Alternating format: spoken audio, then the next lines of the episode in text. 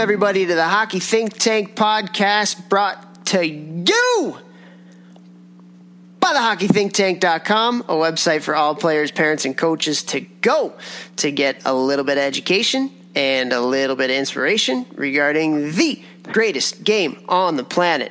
What an episode we have for you guys here today. We bring on the athletic director for Long Island University, Dr. Bill Martinov, and they certainly shocked a lot of people in the college hockey world over the past month or so in announcing that they were coming up with a division one program so it was good to get him on and have him answer some questions that i know a lot of people are looking to get answered uh, but before we do get over to bill let's bring on the talent of the podcast jeffrey lavecchio vex what's going on today my man?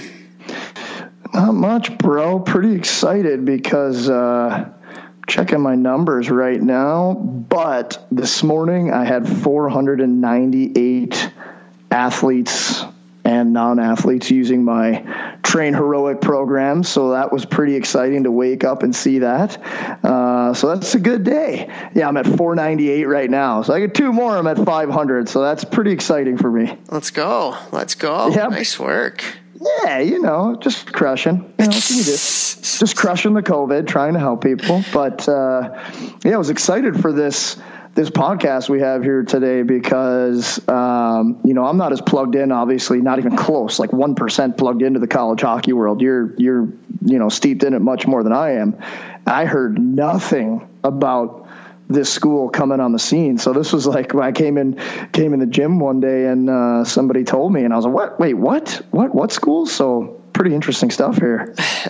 yeah, yeah. No, I mean, I've been obviously tied into that world and still am very much tied into that world. And, uh, you know, the fact that this came out of nowhere to so many people, you're talking about coaches, you're talking about conferences, you're talking about so many different things where it just came out of nowhere.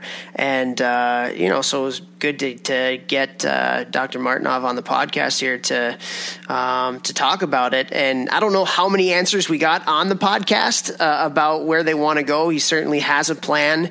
Um, and, uh, you know, he has a vision of where he sees it going, but there's still still you know a lot of questions left to be answered, like who the coach is going to be, any type of conference, what they're going to do with scholarships, and, and we addressed all those things on the podcast. Um, but it was good to kind of get him on just to so he can explain where he sees the program going and and how it came about from the beginning. And it sounds like for him, uh, it's been a process that has started a long time ago, um, and obviously just recently came to fruition. But um, it was interesting.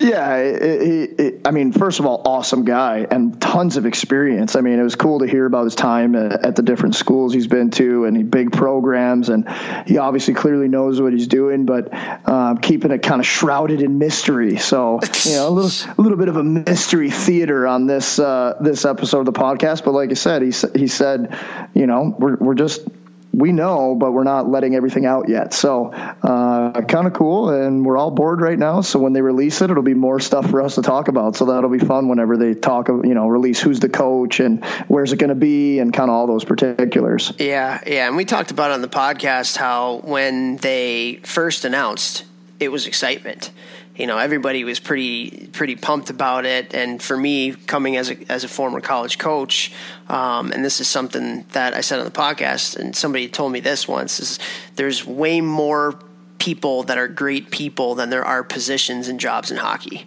You know so it's it's a tough business to crack. It's a tough business to get into um, so anytime there's more opportunity for people to be able to get these kinds of jobs and for players to be able you know it's 25 to 30 more players that are going to be able to play division one hockey too. Um, I, I, think that's a great thing and it's going to be a, a, herculean task. Um, and uh, you know i don't know what their expectations are going to be in year one. I think it's just kind of a feeling out process and i'm sure there's still a lot more to be learned. Um, but it was just uh, it's just a it, it's an interesting kind of situation that they're in. Um, but he seems to have a lot of confidence confidence in it, and uh, and I'm looking forward to seeing how it all shapes out because Long Island is a great hockey spot. A lot of kids coming from Long Island. Obviously, the Islanders are there, right near New York City. Um, there's a lot of kids coming from that area now, um, whether it's not necessarily in the city, but in the surrounding parts, Connecticut, Long Island, New Jersey.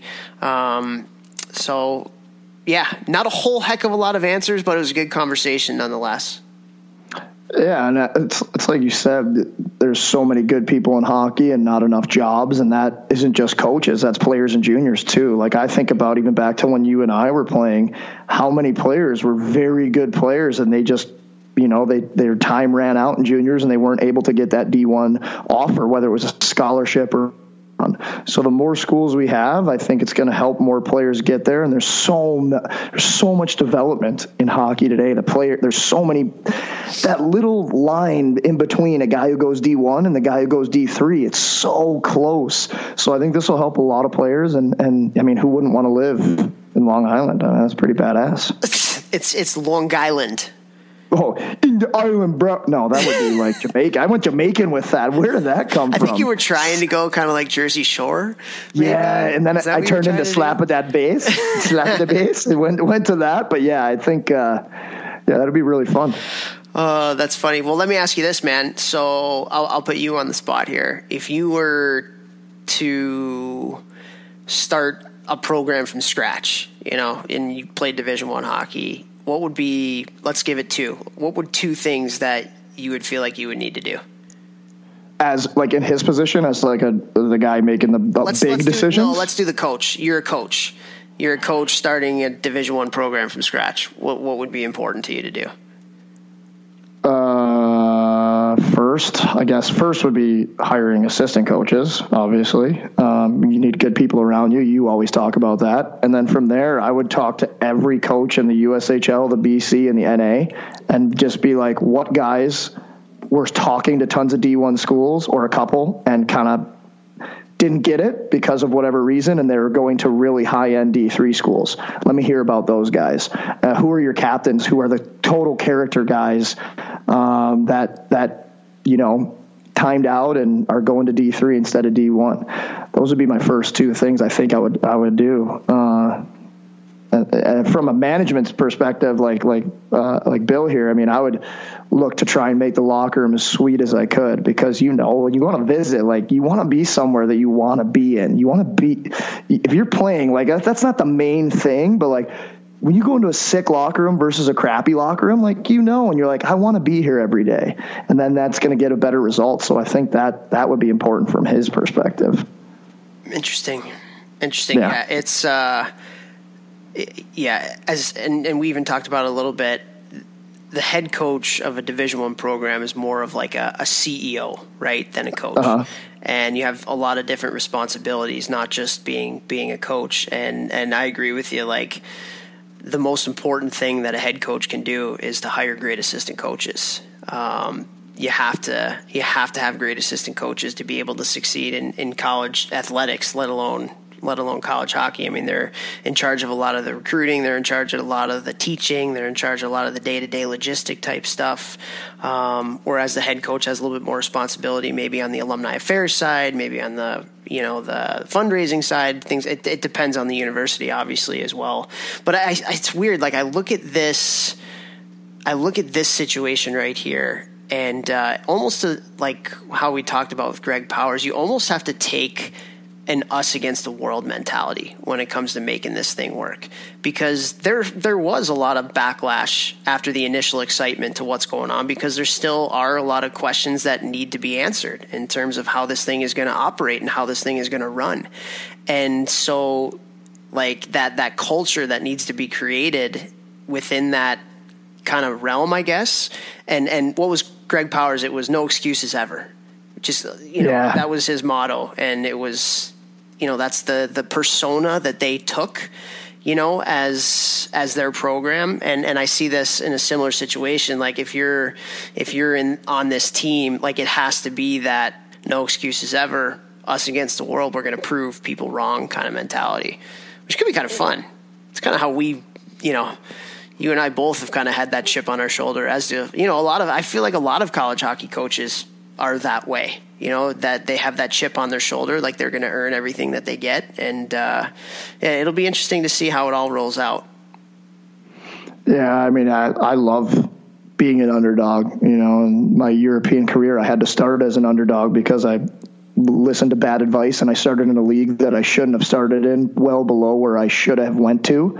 Um, but I panicked and and you know did that, and then I looked at myself as an underdog battling uphill to get into the Austrian league a couple years later, and to get into Japan because it was a you know a bigger money league for for a guy like me.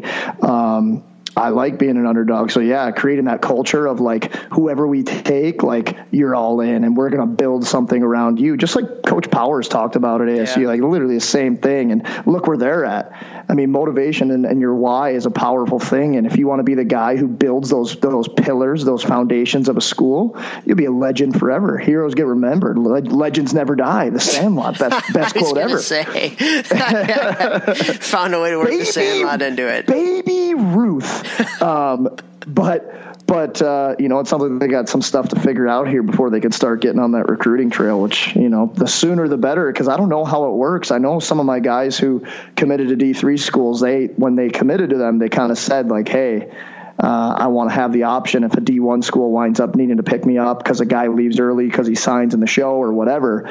So, I mean, I know I at least have a couple guys who I think could make that jump to D1. So, if they start getting on recruiting and anybody's listening to this that's working school, always the salesman. Always the salesman. I love it.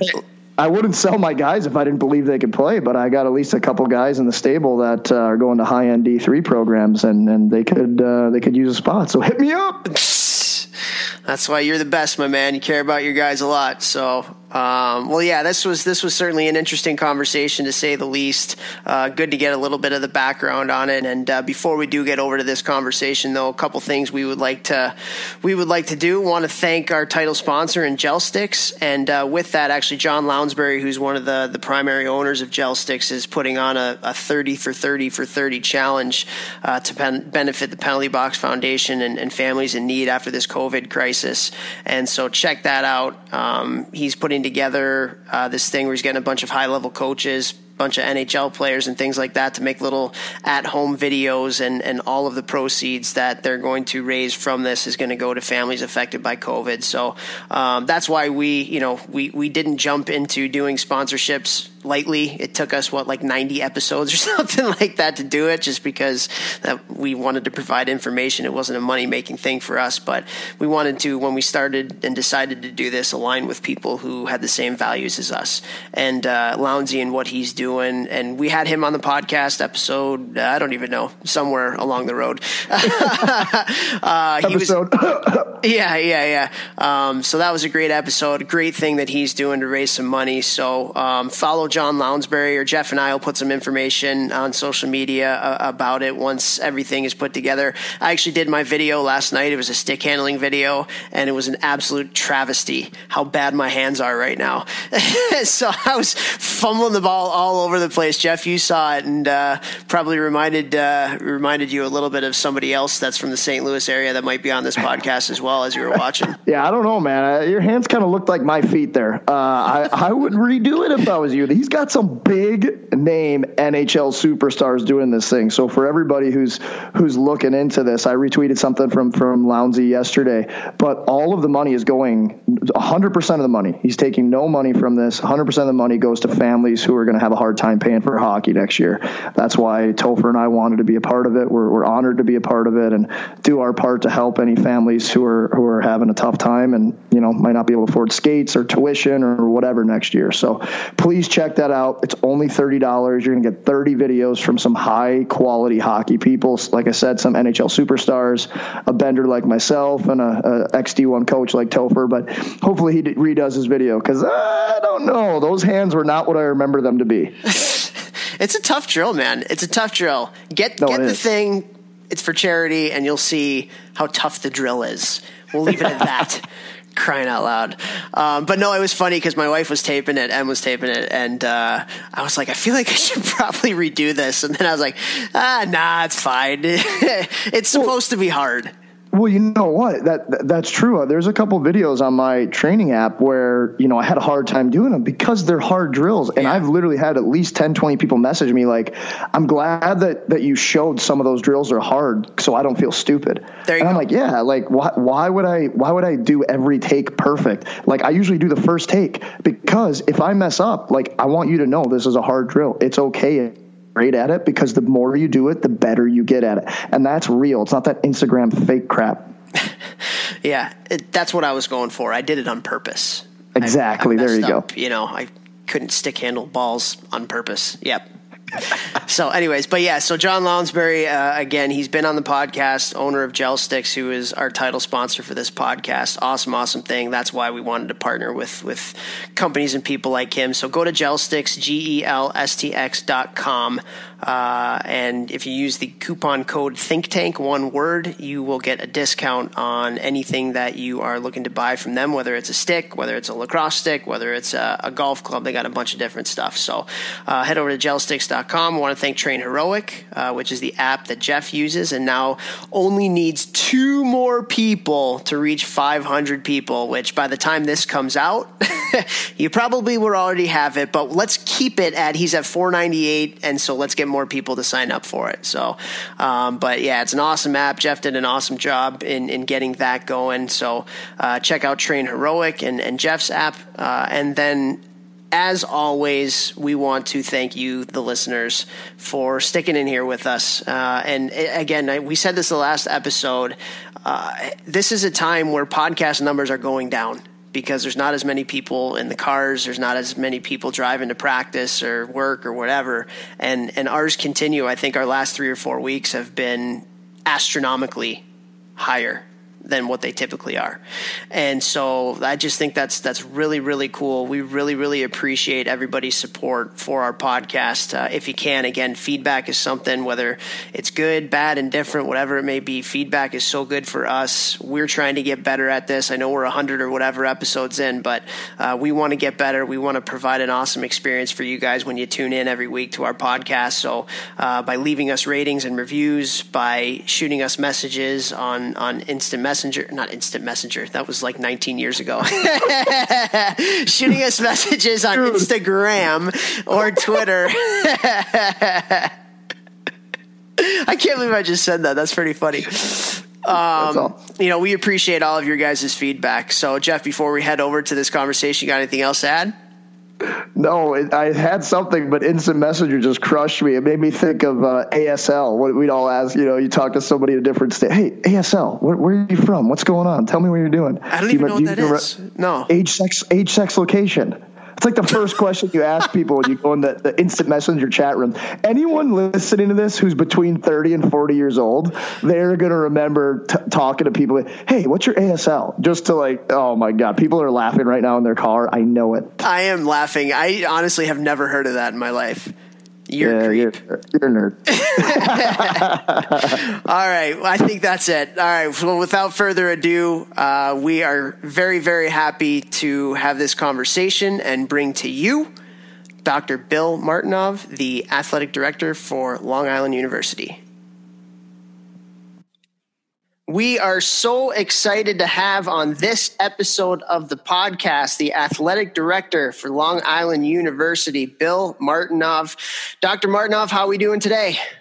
Oh, we're doing great, thank you. I think uh, you know we uh, have a beautiful day out there, and uh, you know, of course, the sunshine brings a lot of energy to you. So we're we're excited for today, and uh, I know we have a lot of things to talk about uh, about Long Island University hockey and just what we're doing in athletics. So I appreciate both you and Jeff's time today to be able to talk about Long Island University. Absolutely. Well, we really appreciate your time as well. And, uh, you know, to start our podcast off, Bill, a lot of times what we like to do just to kind of introduce our guests to our listeners is just go a little bit back and you got a really cool background in terms of you know you were a football player uh, you've gotten like 73000 degrees from a bunch of different universities.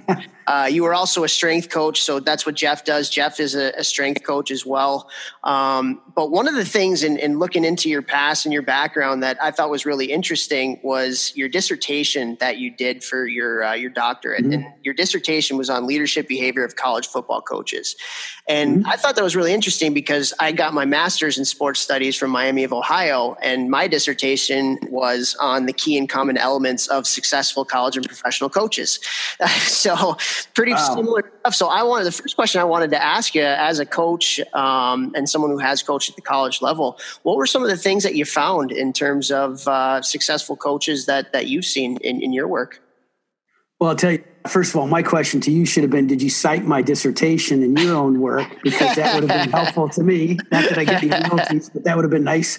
Um, and two is, uh, I, I, think what happens is, um, well, let me start off with this. I, I, firmly believe that life is a people business, and everything that we do is about people. You know, we our successes, failures, and things that we do. You know, it, it includes and involves people. We have to recognize that it's not about I or me and um, so, in, in, when you're in athletics, I think you, you start to look at head coaches and you start to look at le- the concept of leadership. And so, when I had to write a dissertation, I, at first I was stuck, and then I was like, I looked around, and I had the great fortune of being around a lot of great coaches uh, at the University of Notre Dame and at St. John's at the time. And I just I realized that coaches were successful, but they were different in their personalities and, and their expectations in terms of how they relayed those expectations. You know, early in my career, uh, the the my way or the highway uh, approach still worked. You know, and you could you know kind of lay it out, and if say if you don't want to do it, fine. You know, we'll move on to the next person. And, and as you go on in time, you realize that people uh, act and react differently, and so leadership uh, has always taken on different forms. And so, to answer your question, uh, without getting into my dissertation in the couple hundred pages, is that um, you might lose a few listeners. But um, but I think at the end of the day, my original thought was is that when you went from Division One to Division Two to Division Three, there might be a slightly different expectation of leadership because at the Division One level, head coaches, major programs, you know, their their demands are much different in terms of helping with fundraising and um, their the media that they're doing every day, you know, and, and not at all levels of Division One, but you get the idea that there's this perceived extreme, you know. And I wrote this uh, whatever 17 years ago, um, but the perception was that the, the, head coaches have a little bit more on their plate um, in terms of those things versus a Division Three coach who may still be fundraising, but they're you know they're not spending half their time flying around the country asking a donor for a bunch of money, or they're not doing in all due respect, they're not doing all the media that you would do at a Division One program, at least at the time. So I thought there'd be a little different expectation of the head coach by the assistants, thinking, okay, well, our head coach at Division One's more like a CEO, and if we don't see him other than on the practice field, that's kind of understood. Where Division Three, you know, you're and playing Division Three, I saw this is that there's a little bit closer bond and you know there's just more time spent together because everybody's doing a little bit more than maybe at a division one. At the yeah, end of the day does that make sense? I mean at least that's what i perceived back then when i wrote it. Um, my hypothesis uh, that was the hypothesis and my study proved that actually no matter what level of of college football the expectations are the same. They expect what what i use is two coexisting dimensions of initiating structure which is that's the organization, what's our game plan, what are our goals, as as well as consideration is the other dimension, and that's the empathy, that that's the people business, that's the relationship building, how you know that's knowing about people's families and asking about birthdays, and because that has an element of leadership that you know it's it's kind of like lead with your head and your heart, right? So you've got structure and you've got compassion for people, and the reality was the study showed that didn't matter what level everybody every coach felt uh, or the average of the coaches felt that they expected both. They expected a lot, a lot of organization and a lot of compassion. And I think that says a lot for coaches in an industry where, you know, they uh, they're on the same. And I guess this would be true if I did other sports, but it shows the the profession and how they help each other and the consistency of it in terms of how they teach each other the game. And that doesn't matter what level you're at. These things are important to be a successful head coach. Absolutely. Is there, you know, you got the chance to to play and to coach and, and to be a strength coach at some some pretty cool programs. You know, you talk about Notre Dame football, you talk about St. John's mm-hmm. basketball, had them going when you were there and won mm-hmm. some championships. Are there some coaches that that you just you know you were around and saw and just kind of like in awe of the way that they were able to handle that CEO mentality of being able to provide that structure but also be a motivator and a good people person as well? Yeah, I think, you know, I mean, there's, I, I could list off hundreds. And, you know, that's what really got me to this leadership thing is all the, those relationships, whether it was Coach Holtz at Notre Dame, who, you know, at the time, uh, he, he was very much demanding and he could do that. It's my way. And, you know, this is the way we're going to do it, you know. Um, I think, and, and he won a national championship. I think uh, Mike Jarvis, who's the basketball coach at St. John's when we won the Big East, first time in 14 years, and unfortunately hasn't won one since. But Coach Jarvis had a different approach, and he was very much, I guess you could use the term team play, uh, team uh, players coach.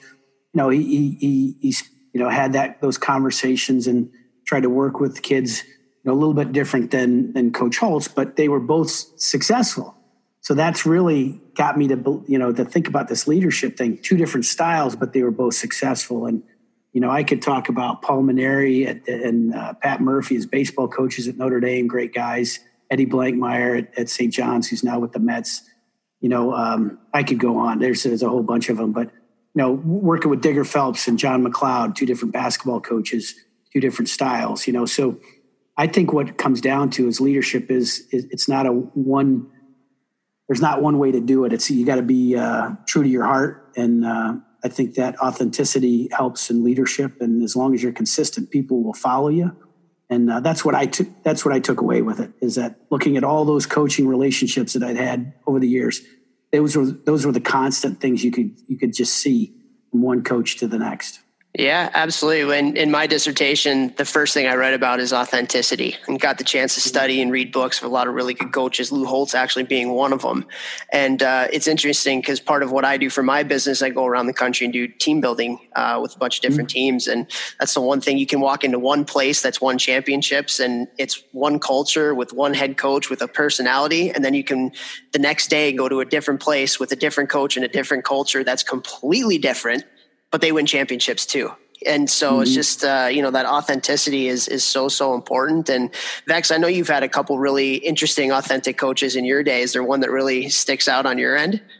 Yeah, obviously, you know Hastings. I mean, you know, I played for a, and this was a long time ago, more of militaristic, uh, me versus the players type of thing. I'm going to get the players to all hate me on purpose and have them bond in that way. And then I've also played for coaches for the buddy who we were just as good and we we went just as far on that team in that league professionally with Kevin Hartzell. And he was way more like a guy in the room, you know. And and so I played on both ends of the spectrum and both teams were super successful. So it's like you said, as long as the coach is authentic and you believe that in him and his structure and all those things, that's what matters the most as a player.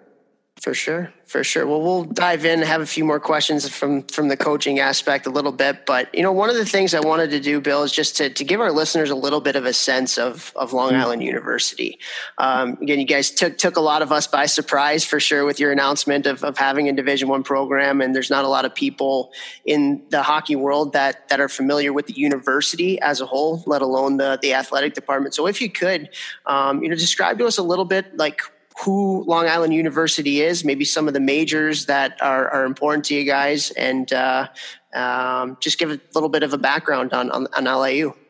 Sure, sure, be happy to because it's a very interesting history. So, first of all, Long Island University is a private institution, and uh, it started in the late 20s in Brooklyn and was, was always kind of thought of as LIU Brooklyn. And as time went on, uh, in the late 40s, there was this thought of this uh, estate out east on Long Island owned by C.W. Post, as in the serial entrepreneur. And uh, in the late 40s, uh, the, inst- the university bought the property uh, with the idea that it was going to help uh, the um, soldiers coming back from the wars that were be interested in getting an education, college education.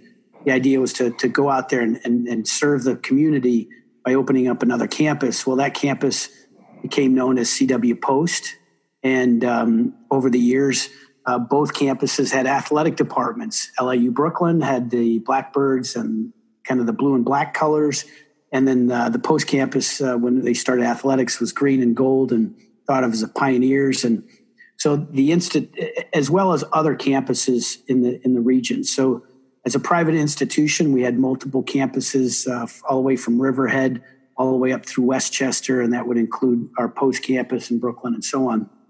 So, as operating for years like that, um, the the academic uh, component of it is uh, Brooklyn has as uh, as Post has always had your your I guess you could say your standard programs in business and education and and um, sciences and things like that. Brooklyn tends to have a great um, connections with the area that they're, or I guess they've had and uh, always had in the area in terms of health sciences, nursing, pharmacy. Uh, the pharmacy school had started there in Brooklyn, and actually, my understanding is correct. It was actually the first uh, of Long Island University was the pharmacy school in Brooklyn. Okay. Um, and so then, and then post uh, having similar programs, you'll see nursing at both campuses, health science programs. Uh, at post campus, you'll see our new um, veterinary school. Um, you'll see um, a couple other things like our, well, we have arts and sciences at both programs, but you'll see we have the Tilles Center out east at Post, which is a uh, unbelievable venue for performing. And so, um, so as an institution, you know, we we are a national teaching and research institution, and so we're trying to provide a great education for our students, and at the same time contributing to higher education through the research that we do. And so it, it's it's I tell you, it's a university on the rise. Uh, it's always been a great and exceptional university. Uh, if you look at some of our alums that are out there uh, and, and, what they do, um, you know, I think uh, it's fascinating to see that, you know, that you have uh, people like Al Kahn, who uh, is an alum of LIU, and he was a gentleman who brought Pokemon over to the United States. And, you know, think of that. You know, it's Long Island University alum. Al is a fantastic guy. He's a, a very su- great supporter of the university and athletics, and he's an example. Uh, you look at Brian Kilmeade, who's who's you see him on TV. Um, you know, we have alums that are on Broadway. I, I, think it's just fascinating. I think the thing is, is that more people look into what LIU's done to to provide a great education and, and essentially, you know, develop these fantastic alums out there, and and that doesn't even include you know all the thousands of alums that are currently supporting this COVID, you know, in the health sciences and health services areas, and nursing and hospitals and so I think if you look at any corner of, of the community, you're going to find an LIU alum who's either the teacher, the nurse, or the fireman. You know, I, I think that's what's fantastic about it, and it, it's got a great, it's got a great history and connection to this community. It's what we've done is been able to um, uh, get us to a point where people think and see of us as one university now, as Long Island University. Where I think in the past it was a challenge to know, and I, I'll admit it. Before I started, there was uh, you could look on the ticker tape on ESPN in March, and you'd see LIU Brooklyn men's basketball NCAA tournament, and a little bit later you'd see LIU Post men's lacrosse, you know, and so there was this confusion of where all these sport teams who you know who were they? Who were they playing for? Was it two or three different universities? And then at the same time we were always one. And so uh, i could wrap this up by saying you know in in October of 2018, we talked about, uh, we announced the unification of these two athletic departments, LIU Brooklyn and the LIU Post Campus departments. In the fall of 2019, we became one Division One athletic department, and we've we've had our blue and gold colors representing both campuses. We did have a um, we went with the shark mascot that was highly uh, favorable to our alums and our students, and so since fall of 2019, we, are now one athletic department, uh, blue and gold, Sharks, and and that probably brings you to kind of where we are right up to about those hockey questions. well, you guys are certainly making some moves, that's for sure. um, but yeah, I mean, we're obviously a hockey podcast, and and uh, I've had many uh, college hockey people come through here, um, from players to coaches and, and everything in between. And uh, yeah, we just love to get a better sense of of who you guys are looking to be as as a program. Um, and and for me, mm-hmm. what I'd love to start with is, you know, how did this all come about? Uh, because, like I said earlier, you guys surprised a lot of people. And um, talking to Casey before uh, yeah. before the podcast, I was kind of saying that the college hockey world is a little bit like uh, like a high school lunchroom where it's it's pretty gossipy and it's uh, it's pretty tough to keep anything a secret. And you guys were able to do that. So how how did this idea come about? When did it come about? And uh, and how were you guys able to kind of keep it under wraps for so long? Yeah, well, I think it's uh, yeah. Anybody feels like they don't get the lead story, they they feel left out. But you know, I think in the big picture is that you know we have fantastic leadership from our president, Dr. Kimberly Cline, and uh, I've worked with her at, at, two other institutions. So this is the third opportunity, and you know I've learned a great deal from her. And the one thing is that uh, not only is she a great leader for the institution as a whole, but she's a fan and support uh, supporter of athletics. And um, so, in this case, uh, since she arrived, I believe in 2013, before I arrived at LIU, um, they, they they and the athletic staff put together a master plan that would allow athletics to to grow, um, and then um, you know grow in the sense of what sports that was thought of as as being uh, great opportunities to add. I mean, you know, uh, when you grow with the number of sports, that they're usually the hot ticket sports. Like we added gymnastics. We announced that in March. I mean, the gymnastics world was just, you know, they were so excited, and and uh, we hired a great coach and and uh, Randy Lane, who was a national champion as a player, as a gymnast, and as a coach. And so gymnastics was part of our the master plan that was created. We added women's hockey a year and a half ago. You know, that was part of the master plan. So to me, I kind of find it interesting that people were shocked when we had a women's hockey program already. To me, that would have been, you know, maybe the next, you know, logical way to go. So, so the men's hockey, uh, like we just added uh, men's swimming. You know, we've had women's swimming and diving. We added men's swimming, swimming and diving.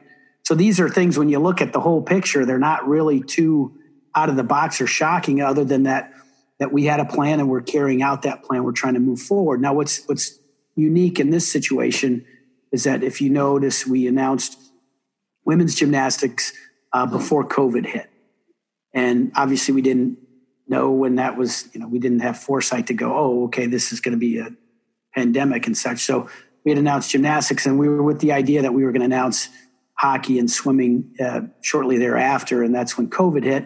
And we just felt like the time was to be sensitive and, and see how this uh, pandemic, well, at the time, not a pandemic, but it was a huge deal that was going on. We wanted to be sensitive to those things that were happening to our country and our community and our campus. And as time went on, uh, we felt like it was time to move forward.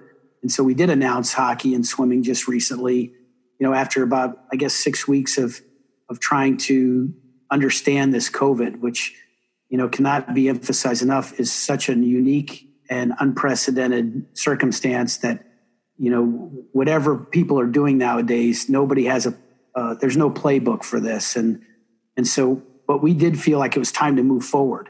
And so that's how we announced the two sports just recently. Um, we did a fundraising campaign that started march uh, may 1st for our athletic teams. And we felt it was the right time to get back into that mode and to move forward. You know it's it's something that we felt it was important to move forward. And the announcements of the two sports, the fundraising, which by the way, in one day, 24 hours, um, I, yep, 24 hours, we had over a thousand donors to wow. Long Island University Athletics.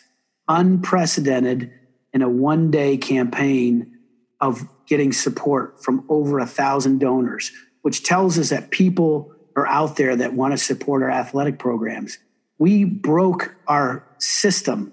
You know, we have a platform that takes in all these donations.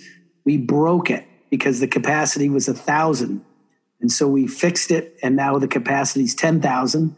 So that's the, I guess that's the new goal. But I think the point is, is that we're, we're, you know, we're sensitive to the times. We really are. It's, it's, um, and at the same time we you know we have to we, we feel like we have to move forward you know if, if we want to play sports in the fall in the winter in the spring somewhere we have to decide to move forward. And so these sports particularly hockey uh, we announced and uh, we're moving forward. Yeah yeah for sure. I feel like the the initial announcement there was a lot of excitement uh, I'm talking about the, from the college hockey world. You know, the fact that we're sure. expanding and there's more opportunities for coaches, more opportunities for players. Um, there was a lot of excitement. I mean, there's there's quite a few yeah. um, Long Island division one coaches that are coaching at the division one ranks right now and there's certainly a big pipeline of players coming through so i think at mm-hmm. first there was a lot of excitement but i feel like right after that was a lot of confusion so people were mm-hmm. wondering you know there's there's not a coach there's not an arena or a conference you know there's there's questions about the budget being a lot lower than you know some mm-hmm. of the other schools in division one hockey so sure. you know i think yeah, this is a great opportunity for you to kind of maybe um, address some of those concerns um, for the people out there that are that are asking the questions. And and I think for me, just just being a, a coach, I would love to know how that search is going into because I mean the coach of the program is going to be the face of the program as we talked about sure. earlier and, and it's going to be your biggest hire. So how how is that going and, and how's everything going in terms of finding somebody?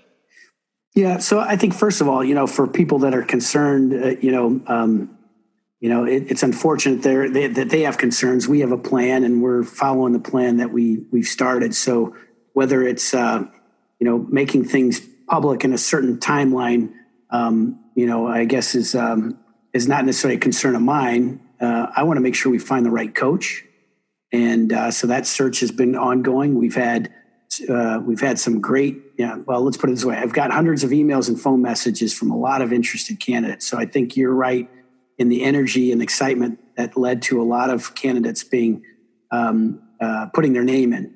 Uh, as that's being said, you know we've we've we've done a great job of, of getting some candidates we feel are going to be right for our program, and um, I think we're we're pretty close to that decision. Um, I think that um, you know it's a unique situation. It's a starting a program versus coming in to a program that's been around for 10, 20, 50 years. Different different skill set in some ways, or at least with the idea that if somebody already started a program, those those experiences would be helpful in starting a program for us now because it's May.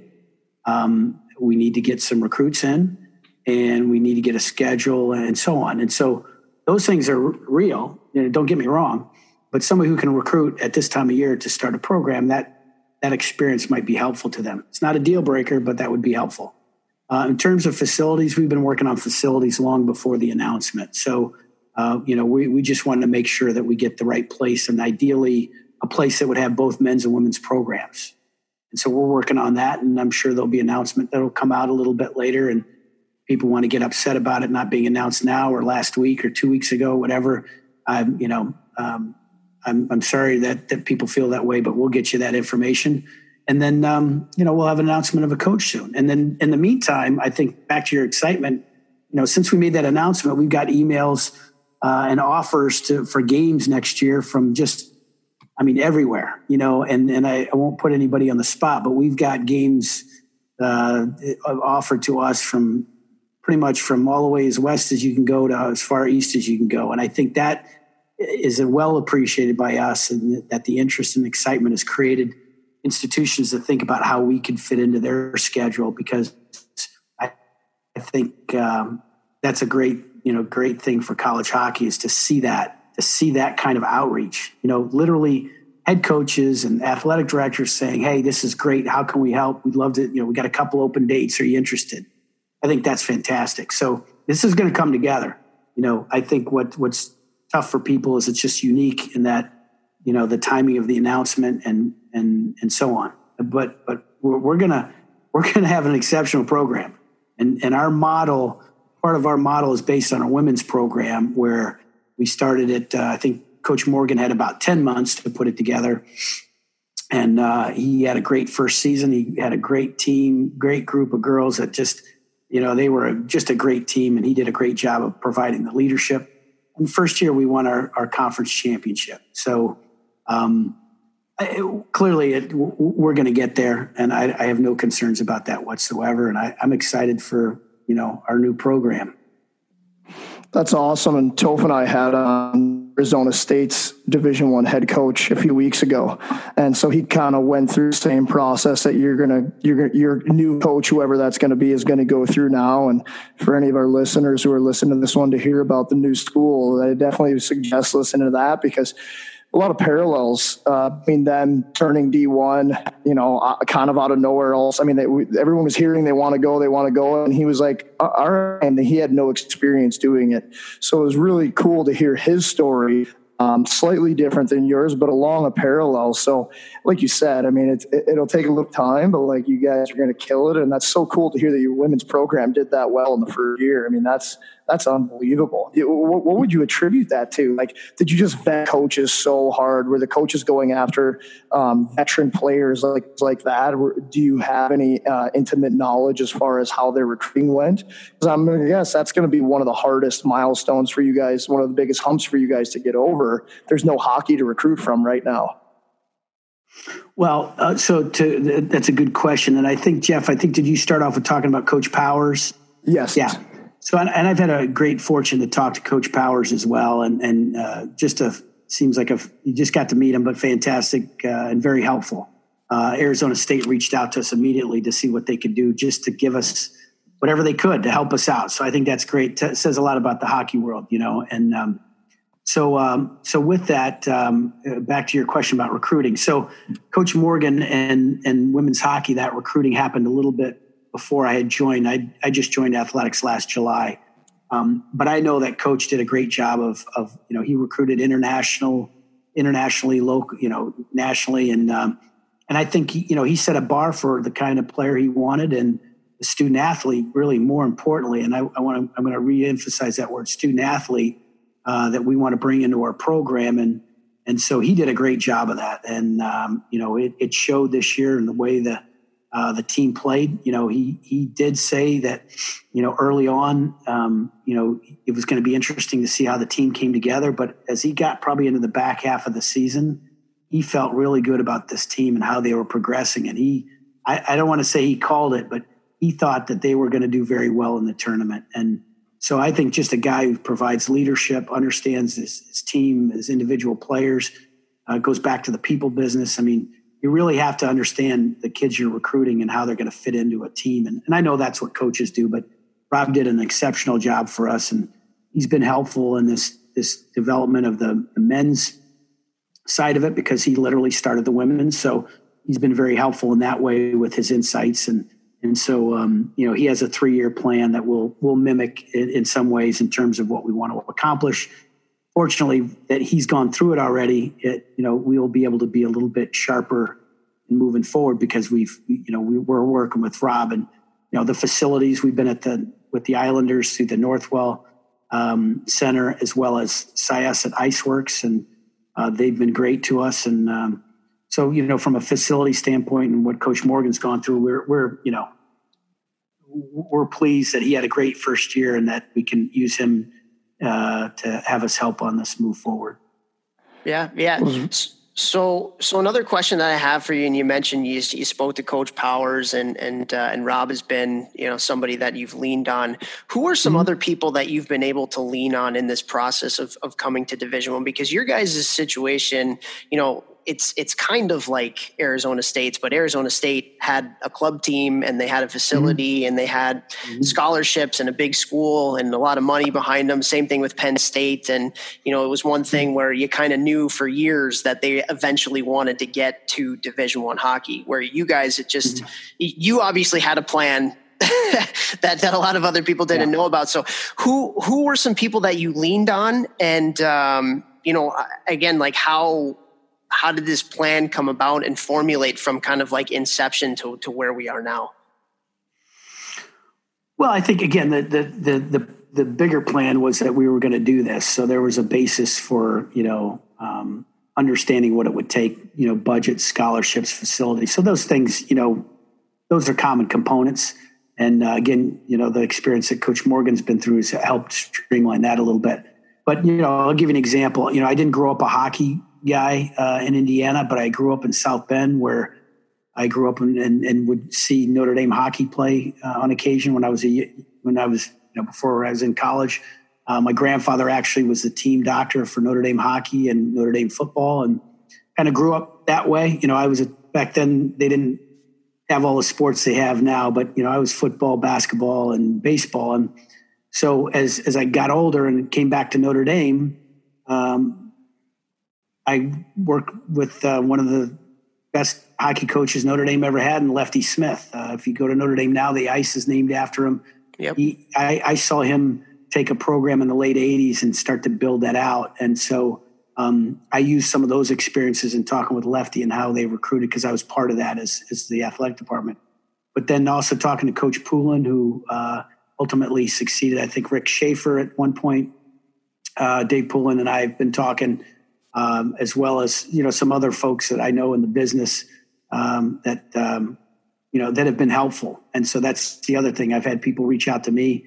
if I didn't reach out to them before the announcement, since the announcement, a lot of folks I've worked with in the past have been helpful in terms of providing some insight. And, and uh, I think I'm actually talking to Dave here in a little bit. Uh, yeah, uh, probably 1230 he's going to call. So, so some of the folks I've worked with uh, before have been helpful as well. And, and, and then our administration has been fantastic in terms of the support to build this program. So I think it, um, I've told a bunch of people, we got a lot of interest in this. We got people want to drive the Zamboni.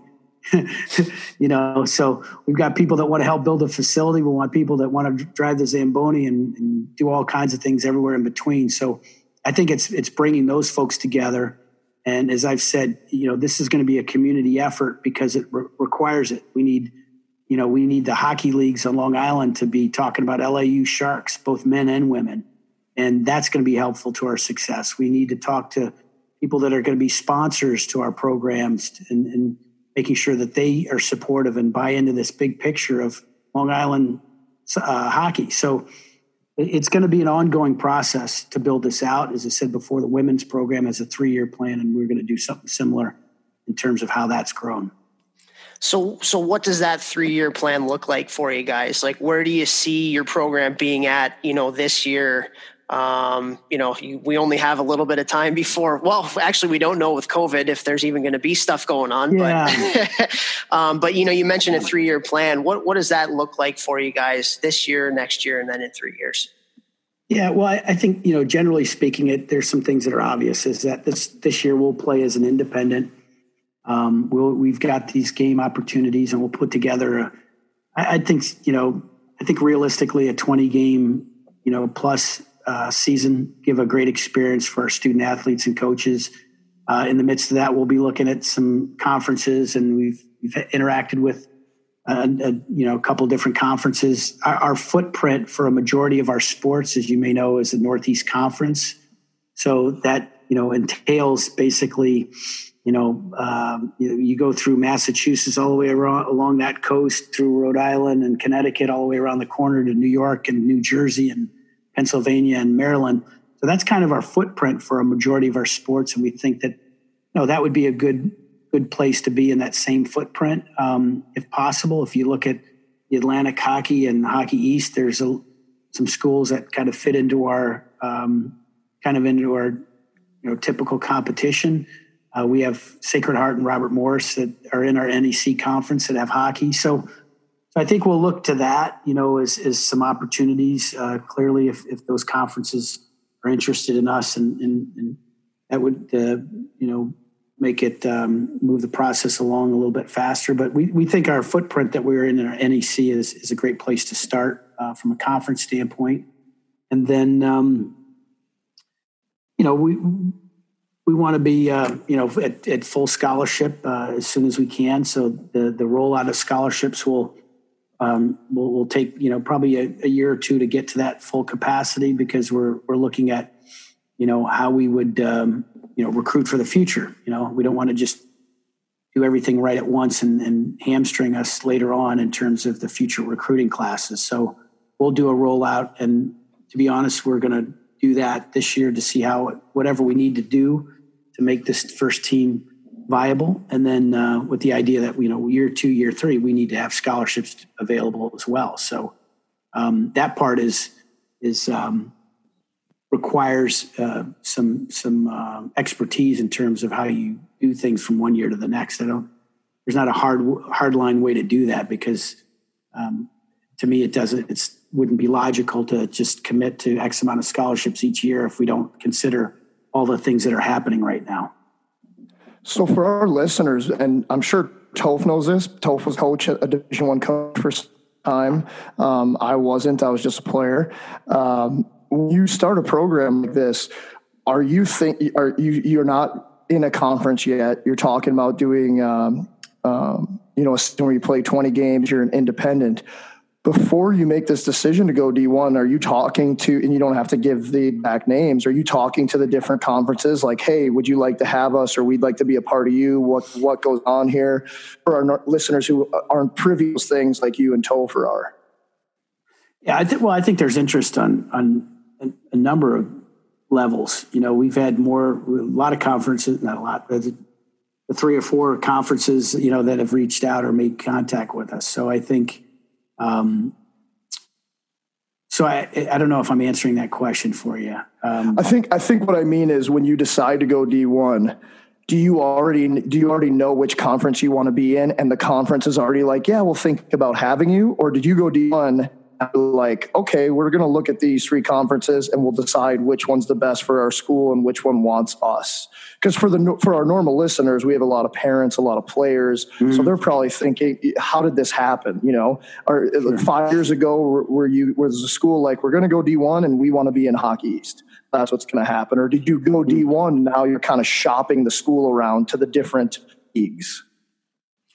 Well, I would I would say that going into this, that we felt comfortable that there was two or three conferences that would uh, that we could fit into goes back to the footprint that I mentioned earlier, and and I think we wanted to be able to start the program with the idea that you know as we have these conversations with different conferences is that we we find that right fit. And so and that's for the conference too right? We get that. It's a partnership.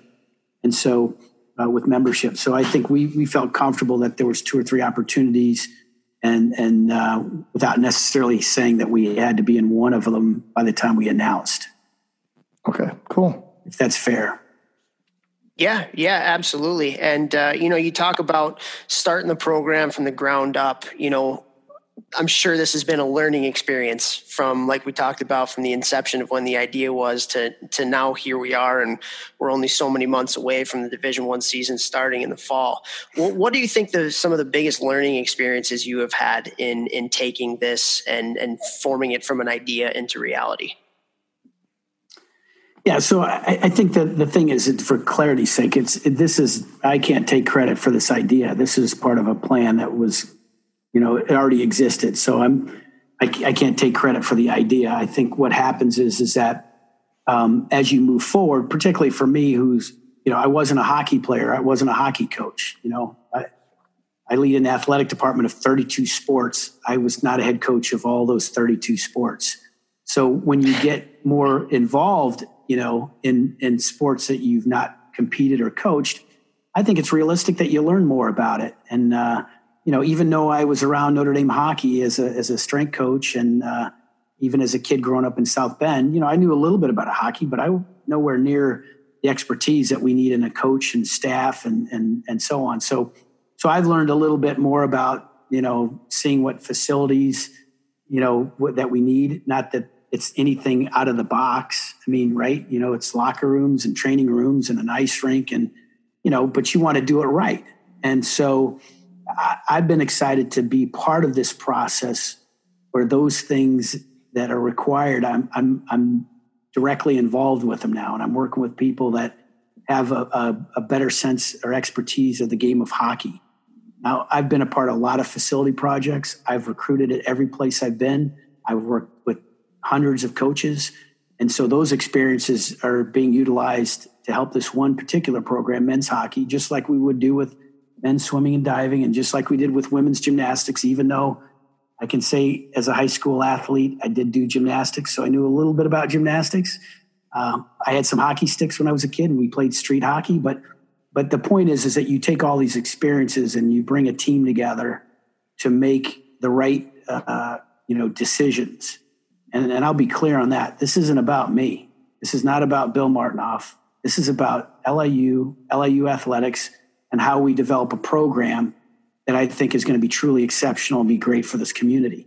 So it, it's this is a team effort. It's going to be a team effort. We're going to have local hockey leagues, and we're going to have, you know, conference memberships, and we're going to have all, you know, like I said, that Zamboni driver and that person who wants to build a facility. All those people are going to be part of our team, and I'll be clear on that. This is a team effort, and um, and, it, and again, it starts with our leadership with our president, who I think is just fantastic in terms of how she's brought uh, LIU athletics along. That's great. Well, there certainly are a lot of people rooting for it. And, and as a, a former coach in college, you know, uh, I forget who said it, but somebody had a great saying. It said, "There's a lot more really good people in hockey than there are opportunities to coach." And uh, so this, uh, the more programs that we can have, uh, the more opportunities for coaches, the more programs mm-hmm. we can mm-hmm. have, the more opportunities for players. And, uh, you know, there's certainly a lot of people, you shocked a lot of people, but I know there's a lot of people that are, are rooting for this to really work. And uh, it's been great to, to get you on here to get a little bit of a background and a little bit of a sense of, of where you see the program going. And uh, we appreciate your time very much for, for taking the time to do this. Well, I, I appreciate it. And Jeff, I really do. It's great to be able to, you know, again, talk about Long Island University and our athletic programs. We have an exceptional institution, and it's always not, you know, it's always great to be uh, able to talk about it with you. And I look forward to talking with you both at some time soon. You know, when we uh, maybe after we uh, make a few other announcements that uh, people want to hear, we'll do that, and then uh, encourage you to to come visit us or watch a game. You know, our women's team played uh, University of Wisconsin at the Nassau Coliseum this past year over homecoming weekend. Uh, and we see some great games ahead for the men's team just as well. So um, we're excited to get this thing rolling. So thank you for all of your help and support and spreading the good word. And uh, anything we can do for you, let us know. Yeah, you bet. All right. Thanks so much. Thank you. Okay, guys. Have a great day. Okay. Take care. You too. Go Sharks.